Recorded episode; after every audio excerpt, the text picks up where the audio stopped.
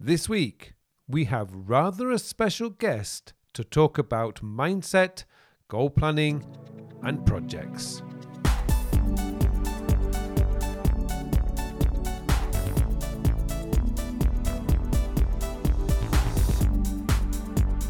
Hello and welcome to a special episode of the Working With Podcast. Today, I have a very special guest to talk about mindset, self-discipline, and focus. Simon Jefferies of The Natural Edge. To give you a little background, in 2015, after 8 years serving as a Special Forces soldier in the UK and around the world, Simon swapped the battlefield for the boardroom and joined a management consultancy in London. And as Simon says, it was prestigious and well paid, but it wasn't the right fit. Simon was in a good job and everything seemed sorted. And yet, this idea of feeling lost and lacking in life was driving him crazy. In 2017, Simon quit the good job and decided to follow his passion for coaching. And that's where the current story begins. Thank you, Simon, for joining me today. So, Simon, to get us started, could you give us a brief background, where you grew up, what inspired you to initially join the military, etc.? Yeah, so I grew up on a small dairy farm in Worcestershire. And I think, to be honest, I've been asked this question a few times. I think it was a combination of growing up in the outdoors. So, you know, going to scouts, lots of camping, living in the outdoors, and probably watching too many action movies from the 80s. You know, my era was growing up watching Schwarzenegger and Stallone, and that probably had an impact. But for whatever the reason, something captured my attention around the military, the adventure side, the outdoors, the physical aspect, the mindset component of it. And so from a very young age, that's all I wanted to do. And I was lucky in that sense because it made the path very clear. You know, I knew all the way through school and college that that's what I wanted to do. Mm. Well, we had the military, when I was at school, we had the military, all three services. I think probably at least twice a year would come to the school to do, like, not necessarily recruiting drives, but would come and talk about, you know, the Navy, the Army, and the Air Force. So I remember all those times when the military used to come across. And they always look fantastic in their uniforms. Even at school, I always thought, uniform, that looks really good. So joining the Royal Marines is your first. Now, a few books that I read, and I should just give a bit background, is I started looking into mindset a lot last year because one of my clients said, time management productivity is all about mindset. And I thought, you know, they're right. So I read Carol Dweck's book, but I was thinking, no, I want to go to where's the elite level, really practicing it on a daily basis. And I do remember something about that recruiting drive coming through school, if you like, and telling us about, you know, you learn discipline, you learn this. And I was really curious about when you joined the Royal Marines, were you already a disciplined person, or did you find that was kind of dealt or bred into you over the, I think it's 8 months training for it? Yeah, 32 weeks, so 8 months for Royal Marines training. And yeah, I would say, fairly disciplined going into it, but it is absolutely bred into you. You know, there's a lot of people that come into it that aren't necessarily or don't have, you know, we call it good admin, a huge part of it. So much of soldiery is dependent on your kit. And so the basics of good admin, that translates through to how well you can perform. It really is a huge component, and that is bred into you from day one, which is obviously why there's so much emphasis on kit. And, you know, we call it being squared away. When you're squared away, you know where everything is, everything's ready to go, everything's prepped. And a huge part of that is, and I know you talk a lot about time management, you know, just the simple skill of knowing where everything is at all times. Think of how much time that saves, how much time people spend looking for keys or things like that. And it's something I do carry over. You know, everything goes back into the same place. So you just always know where it is. And even, you know, simple things when you're out doing outdoor stuff, or say when you're in the military, you know what's in what pocket. So you're always going to that same place. And it does make a massive difference. It's a very simple habit. Yeah, it's like Admiral McRaven with his speech, I think, to Texas University. It's like the philosophy of make your bed every morning. It's not the, I mean, it's a 2-minute task, but his principle is that it's just something you do, and also you've done the first task of the day. So it gets you, it gets the momentum going. Exactly, it sets. I guess it sets the tone. It sets the tone and sets your mindset going forward. And also you've had that small win. Yeah, yeah, absolutely. Now, you went into the Special Forces. So the Special Forces selection, now I think all of us non-military people have heard about it. We always think that it's just like one of the most difficult things you could ever do. But I think I've heard you saying that that initial 2 weeks in the Brecon Beacons in Wales is actually the easy part. You just got to wake up every morning and say, I'm going for a walk. It's probably a lot more than that, but I think it's a kind of good mindset to have. It's easy in relation to Special Forces. So it's easy in relation to that course, not easy overall. Like that's probably the point. You know, I should probably make that clear when I say it. It's in relation to that course.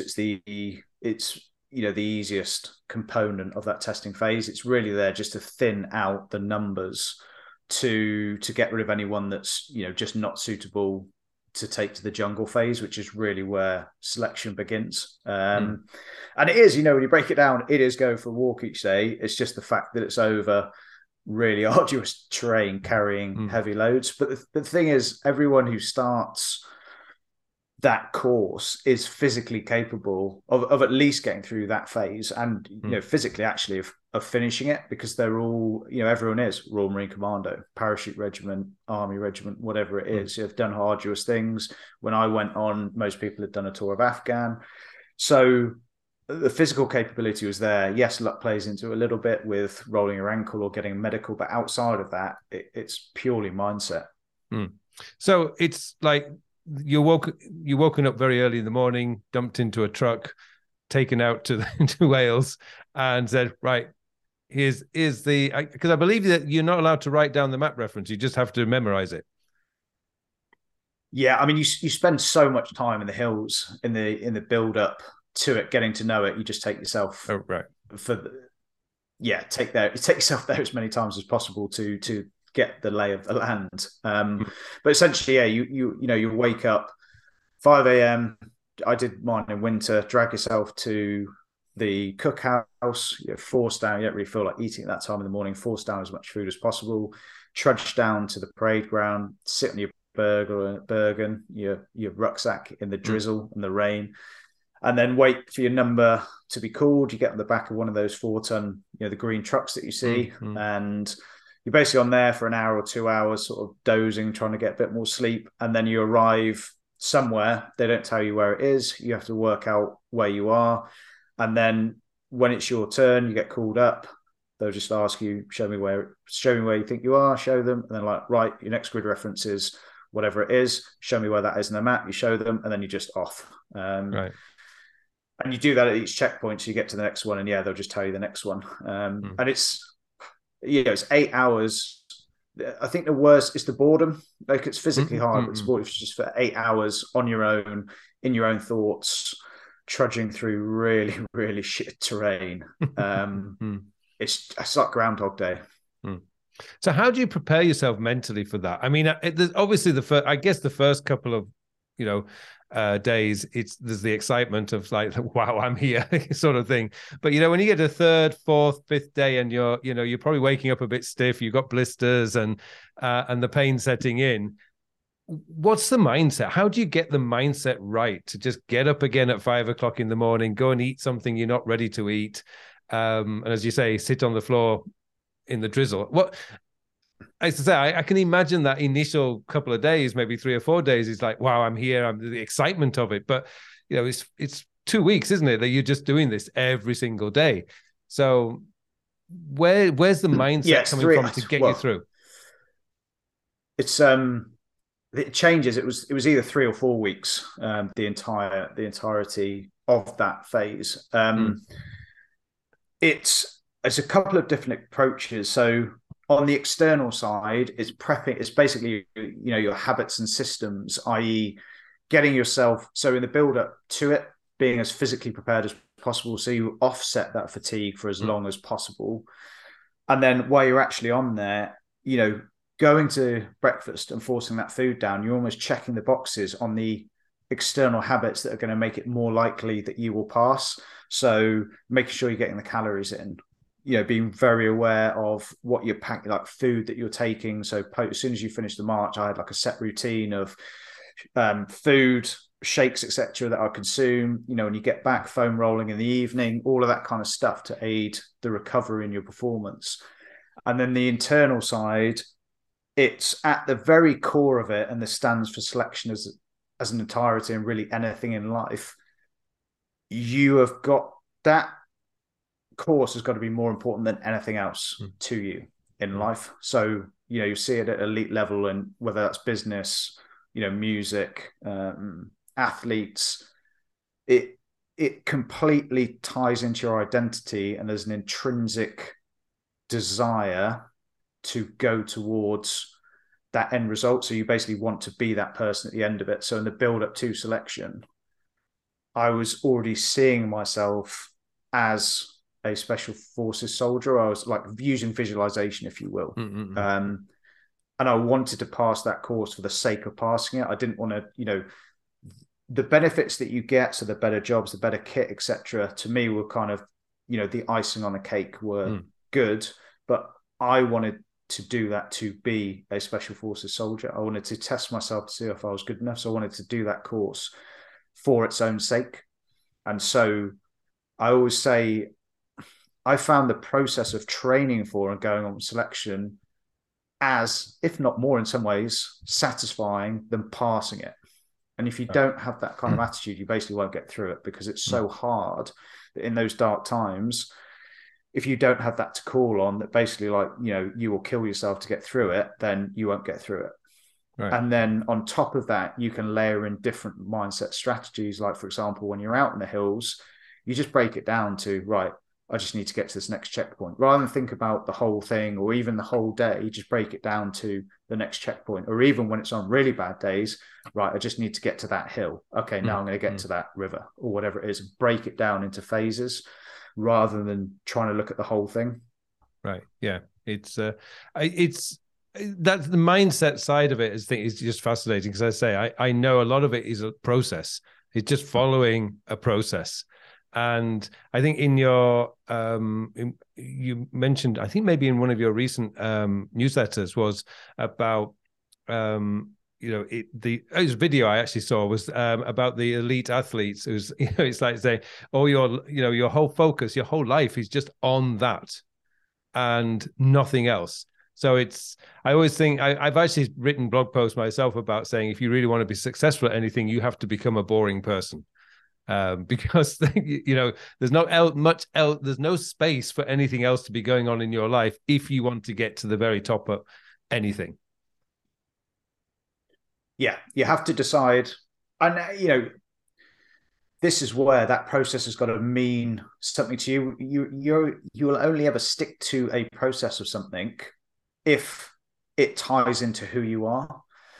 And so it's really figuring out what's right for you and divorcing ego and peer expectations and society expectations from that, because in, you know, reality, it doesn't matter whether you are a special forces soldier or you're a bank clerk or you're a nurse or you're an elite athlete. It just doesn't matter. No one cares, and success is subjective to all of us, but so many people get caught up into thinking they have to be a certain way or do certain things, and so they try and go towards that.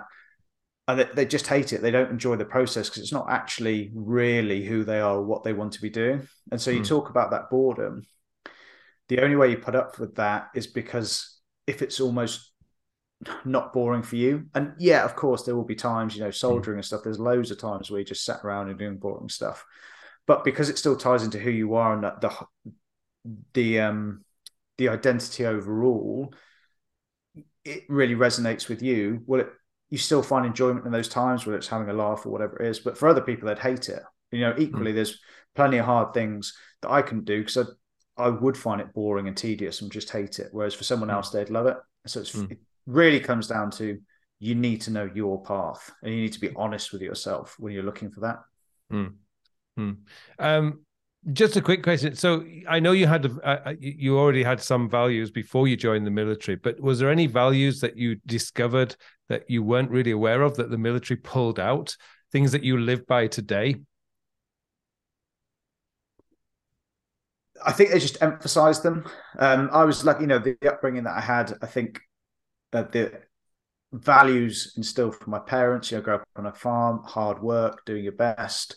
Same in sport, you know, always striving to do your best, but remembering, you know, it is the process rather than the results that is going to define you. I think that, you know, the ethos from the Royal Marines and from Special Forces, so the unrelenting pursuit of excellence, humour in the face of adversity, that, you know, comradeship, they definitely stay with you. And I think, but I think the biggest value, and I suppose the military did bring this out, but it's come out more in the past few years, particularly in working with and coaching with people, is just the fact that everything's a process. My kind of go-to mantra that I go back to is moving average. The fact that you don't need perfection to make progress. All you need to find is the small wins that will keep your overall moving average in the positive. And so just remembering, and that kind of does tie back into a military value around, you know, they call it no cuff too tough. And basically that is things are always going to go wrong. It doesn't need to be perfect, but we'll just give it a go. We'll just make it work. We'll just find a way, as opposed to, you know, just giving up and having that all or nothing or that perfectionist approach. Yeah. Now, what you mentioned that in the 80s action movies that kind of inspired you. I didn't join the military, but I was hugely inspired by the movie Who Dares Wins, because Lewis Collins was my hero in the 80s from The Professionals and those TV shows.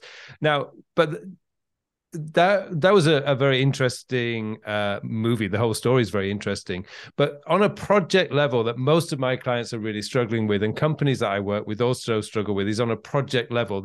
When they have an assignment or a project, they have these massive 3 or 4 paragraph, you know, like, this is what we want to do. And I remember with John F. Kennedy in, I think, 1961, where he said this nation should commit itself to achieving the goal of landing a man on the moon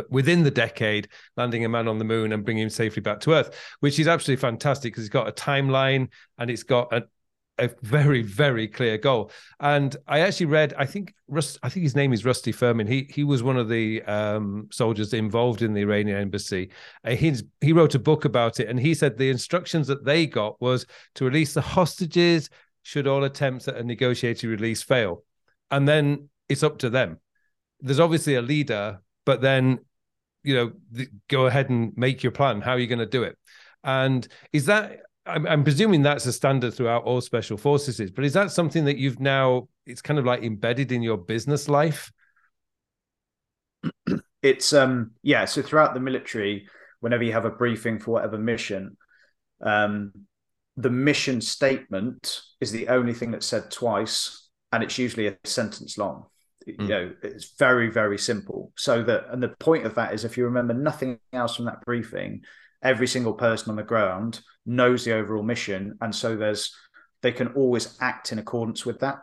And I think the approach that we've extracted that to take to business is the more that you simplify things, the easier it gets to basically create great results. Like, the more we've simplified our business structure, streamlined things, the stress just gets removed. Everything becomes easier.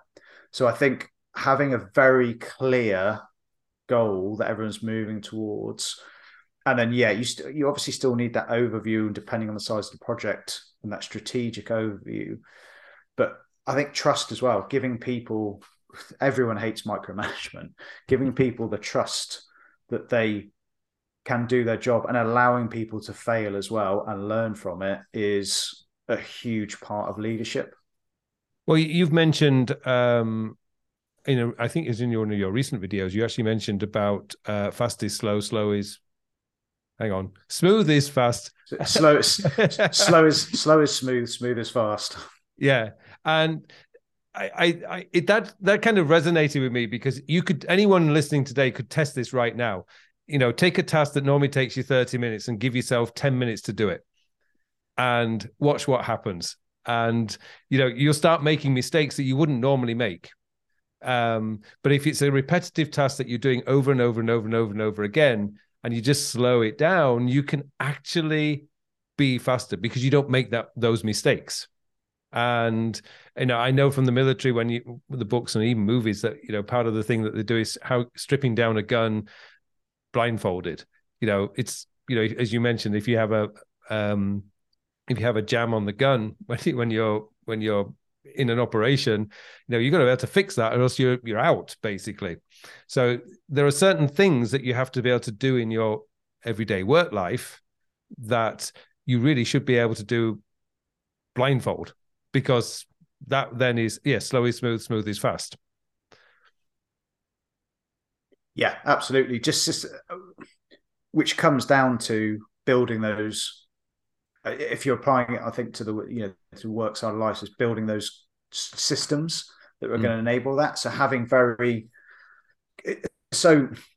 know, the point with that, like you said, with weapons and weapon malfunctions, because you drill over and over again doing those same things, it means that when you're under pressure, you can still quickly and effectively clear any jams or whatever it is, sort problems out. So then you're back in the fight. And the same applies to life. So if you take it and apply it to business, building those really strong systems, so the repetitive tasks that need to be done each day, so that when things do get stressful, when big projects come in, that doesn't fall apart. So you still have that foundation. And because you're so used to doing it repetitively and you've made them smooth, then that continues moving forward. So like the foundations that keep the business ticking over and running always remain in place no matter what's happening.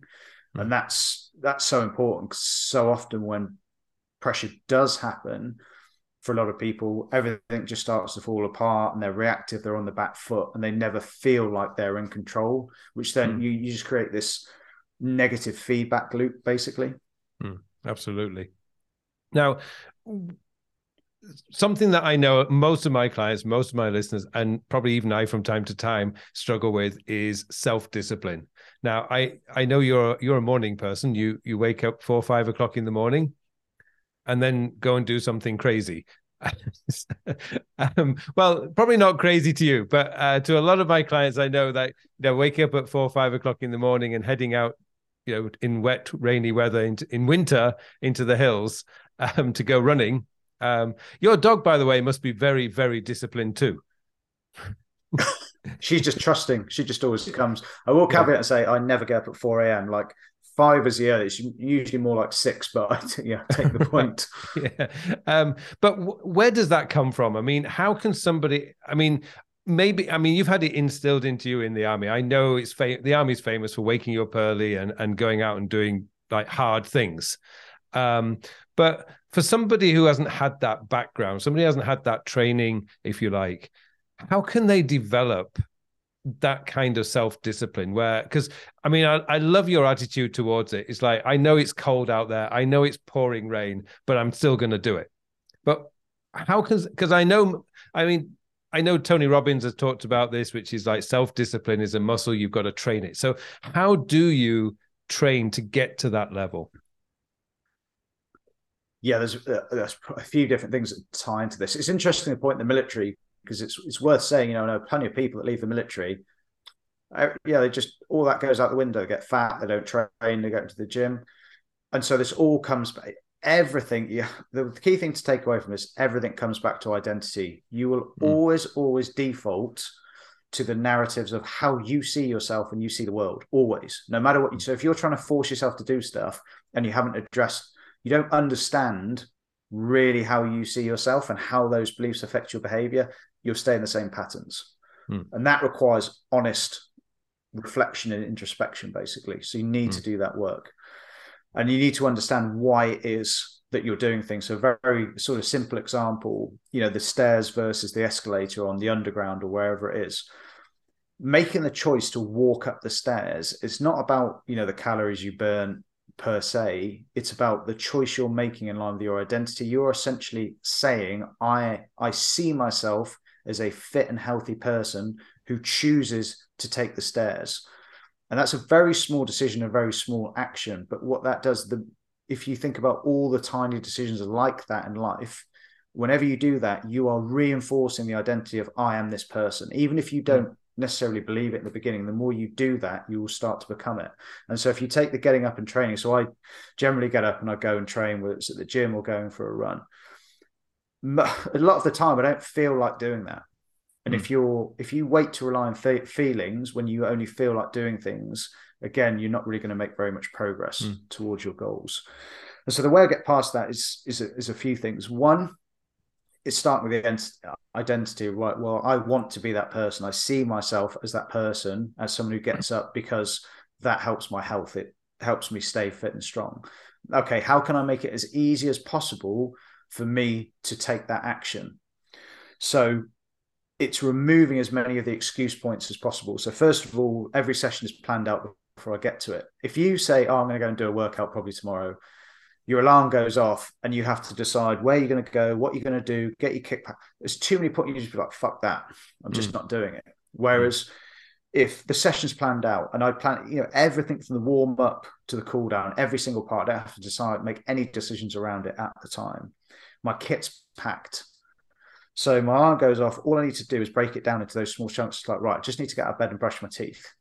And then I just need to get dressed and pick up my bag. Then I just need to get in the car. And I don't think about the run. I don't think about the workout. I just think about the next action. All I need to do is that next action. Get to the gym.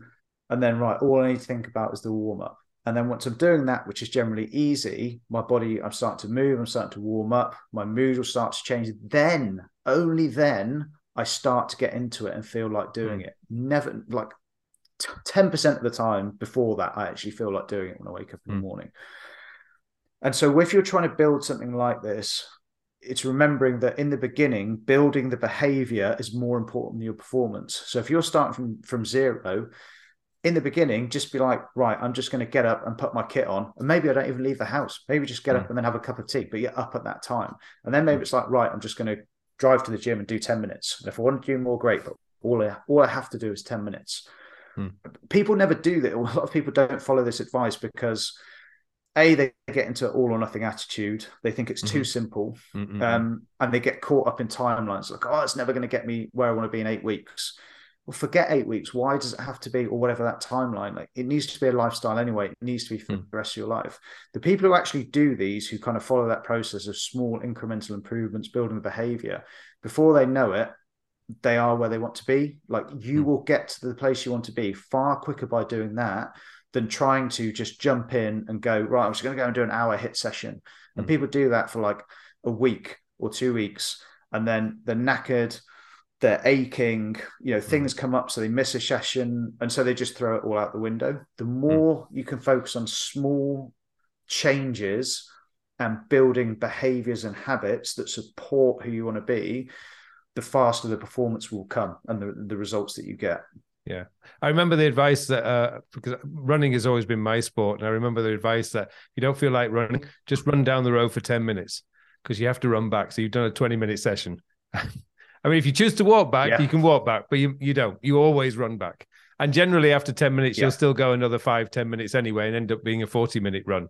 But it's that first 10 minutes. Just run down the road, 10 minutes. Turn around if you want, if you really want to, but you don't. You keep going. So that's you just reminded me of that advice. It is, you're right. It's absolutely, it's just do the small things and eventually it will start building. It's it'll compound. Yeah, it does. So Natural Edge, I'm really curious because this is the business that you're running today, and Natural Edge makes sense. You know, The Natural Edge. But where does that come from? What does that mean? You know, the name of the company mean to you?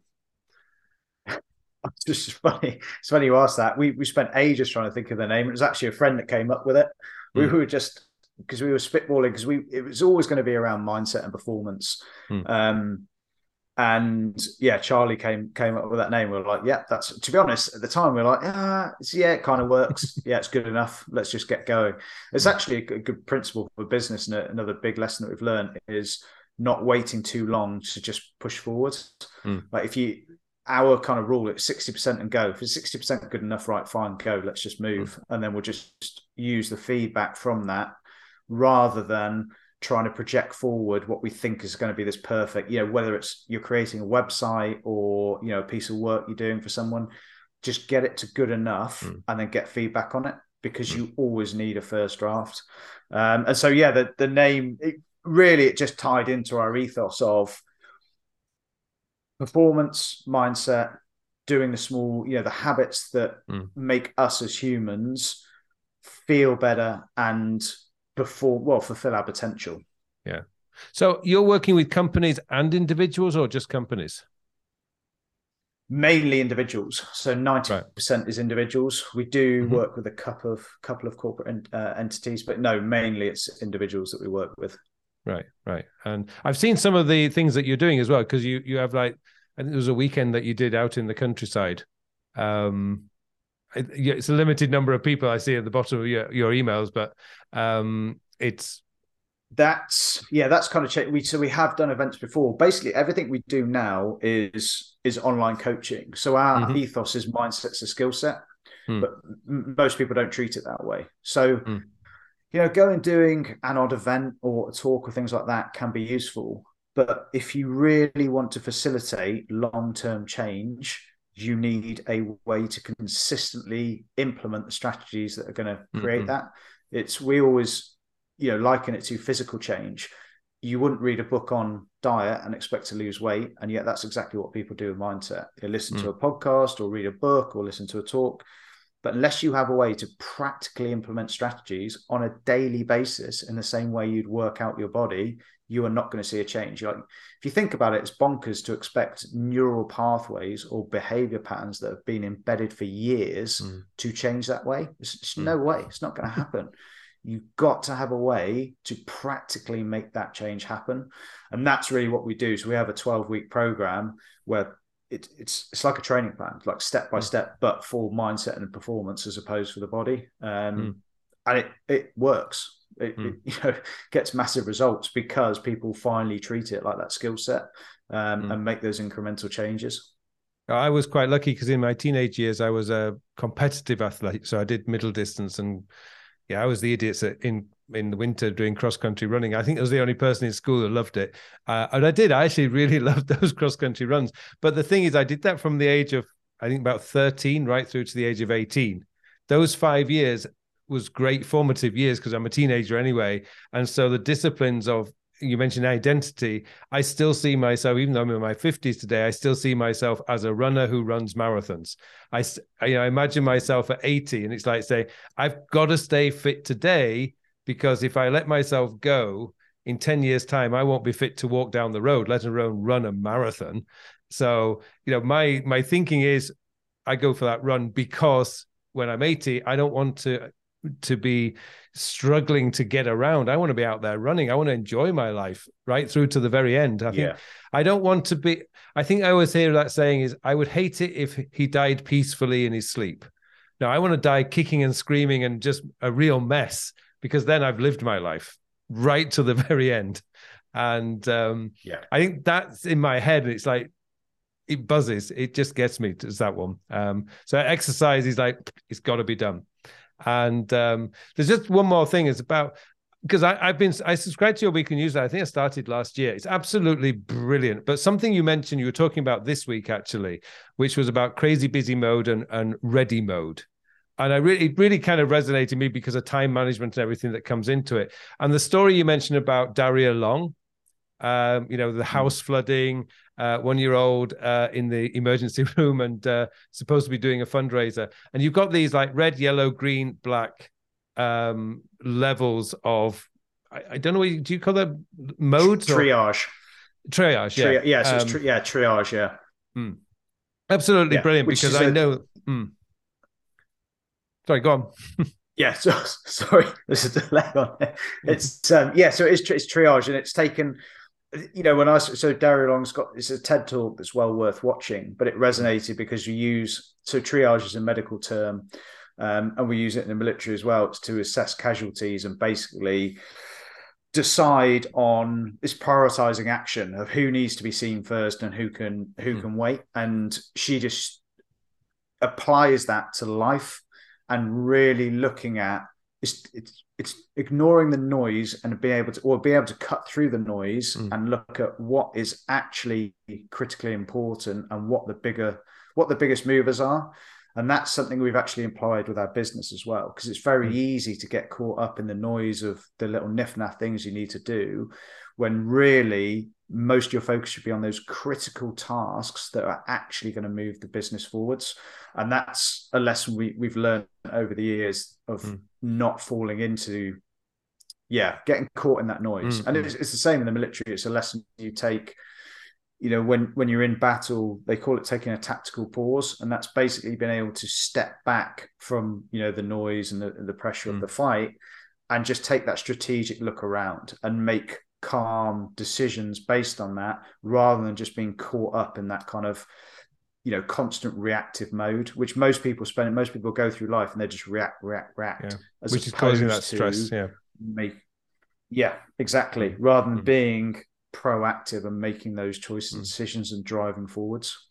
Yeah, it's what I actually call the core work. You need to identify your core work. So for me, I help people to become better organized and more productive. So how do I do that? Well, I need to write my blog post, do my YouTube videos. These are my core work. I make sure it's blocked off on my calendar every morning. I've got some creative task. The menial stuff, I've got gaps in the afternoon. I take the dog for a walk, do the errands and stuff like that. That's fine. I can... You know, that's for that time. But that morning time, I won't sacrifice, because that is basically my business. I'm helping people to become, you know, in a specific way. And that work has to be done. I can't skip that, because that would be not doing my job, if you like. But I'm lucky because I have a lot of control of my calendar. I know a lot of people don't, but I still always say you must understand what your core work is, because that has to be done somehow every week. So when I read that in your newsletter, and anyone listening, please, you've got to get into Simon's newsletter. I'll put the link in the show notes so that they can do it, because it is brilliant. I love the stories that you put in there, and it really does. A lot of them really do just resonate, because they do come around, you know, that mindset approach and dealing with stress and stuff like that. Well, thanks, Simon, so much for doing this for us today. It's been a real pleasure talking to you, and I'll also put link to the Natural Edge website so people can join that. So is there any other places that they can find you? So the easiest ones are, I mean, it's just the Natural Edge on Instagram, YouTube, and obviously the website, thenaturaledge.com, and then Simon Jefferies on LinkedIn. So any of those places are good.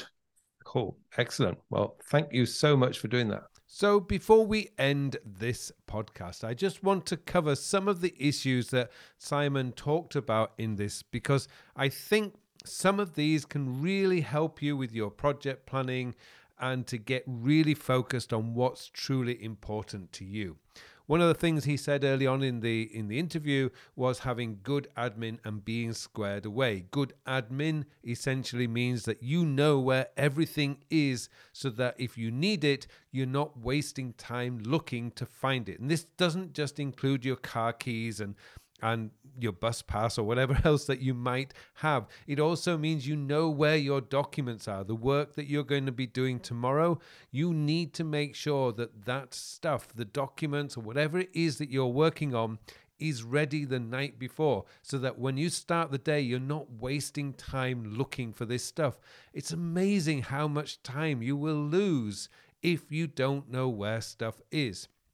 And being squared away, which essentially just means that you put things back where they belong, so that you're not having to think about where everything is.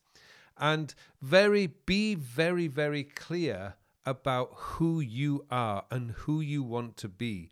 This mindset is so important. Like, I see myself as a healthy, fit 50-plus-year-old, and I cannot imagine myself being anything other than that. But the only way I'm going to be able to maintain that is first to be aware of that, and secondly, to make sure I'm taking action. Just small steps every day, even if it just means doing 25 press-ups a day and doing my stretches and so on. You know, just making sure you're doing something each day that meets with the identity you have for yourself.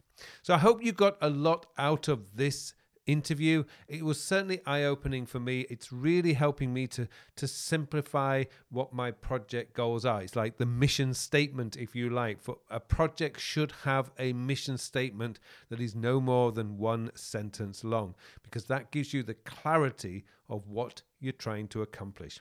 Well, thank you so much for listening to this episode, and it just remains for me now to wish you all a very, very productive week.